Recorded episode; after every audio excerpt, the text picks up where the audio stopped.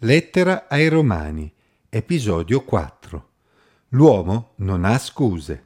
Leggo nella Bibbia in Romani capitolo 1, versetti 18 a 23. L'ira di Dio si rivela dal cielo contro ogni impietà e ingiustizia degli uomini, che soffocano la verità con l'ingiustizia, poiché quel che si può conoscere di Dio è manifesto in loro, avendolo Dio manifestato loro Infatti le sue qualità invisibili, la sua eterna potenza e divinità, si vedono chiaramente fin dalla creazione del mondo, essendo percepite per mezzo delle opere sue. Perciò essi sono inescusabili, perché, pur avendo conosciuto Dio, non l'hanno glorificato come Dio, né l'hanno ringraziato, ma si sono dati a vani ragionamenti e il loro cuore, privo di intelligenza, si è ottenebrato. Benché si dichiarino sapienti, sono diventati stolti e hanno mutato la gloria del Dio incorruttibile in immagini simili a quelle dell'uomo corruttibile, di uccelli, di quadrupedi e di rettili. L'ingiustizia domina in questo mondo. Qualcosa non funziona.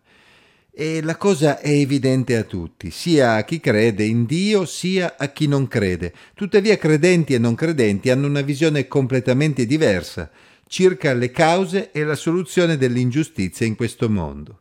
L'Apostolo Paolo ha spiegato che il Vangelo rivela la giustizia di Dio e in particolare il piano di Dio per ristabilire la giustizia. In questo brano ci illustra il punto di vista di Dio sulla situazione attuale in cui versa questo mondo. È l'uomo stesso che con il suo peccato ha soffocato la verità con l'ingiustizia.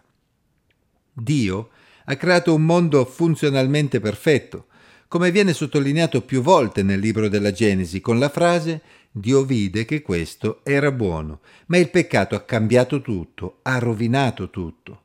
L'uomo è stato creato ad immagine di Dio e avrebbe dovuto vivere in comunione con Dio, riconoscendolo come creatore e lodandolo per le sue opere, ma il peccato ha reso l'uomo cieco impedendogli di avere una relazione con Dio. L'effetto del peccato sull'uomo è stato devastante. Infatti la sua mente è ottenebrata, non ha più quella sensibilità che gli permette di discernere la verità.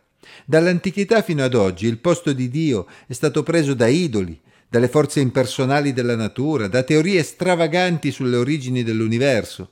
L'uomo non è più in grado di riconoscere la mano di Dio nel creato di cui egli stesso fa parte. La sapienza dell'uomo non gli permette di sovrastare l'effetto del peccato sulla sua mente. Il peccato è come una malattia degenerativa che lo porta inesorabilmente verso la morte senza che egli possa farci nulla. Insomma, è come se l'uomo avesse perso la bussola che può indicargli la strada giusta da percorrere. E Paolo, nel resto della lettera, indicherà proprio il modo in cui l'uomo può recuperare la bussola. Il problema è che l'uomo, proprio a causa del peccato, non si rende conto della sua condizione e non ha un punto di vista univoco sulle cause e sulla soluzione del problema.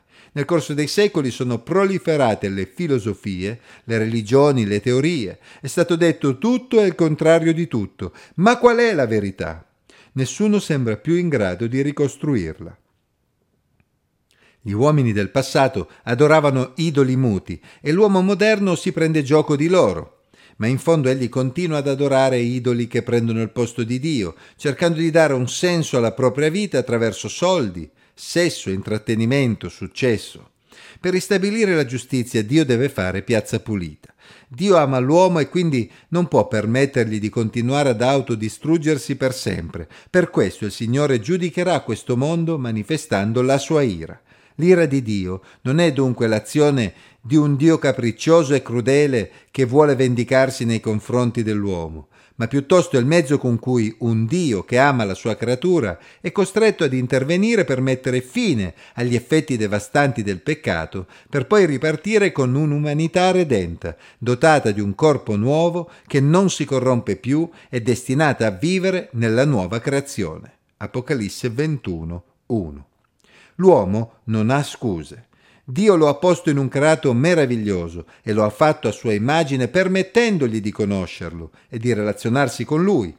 Ma l'uomo ha preferito seguire la propria strada dando inizio ad una spirale di distruzione nella quale sta trascinando con sé tutta la creazione, come si legge anche in Romani 8:22.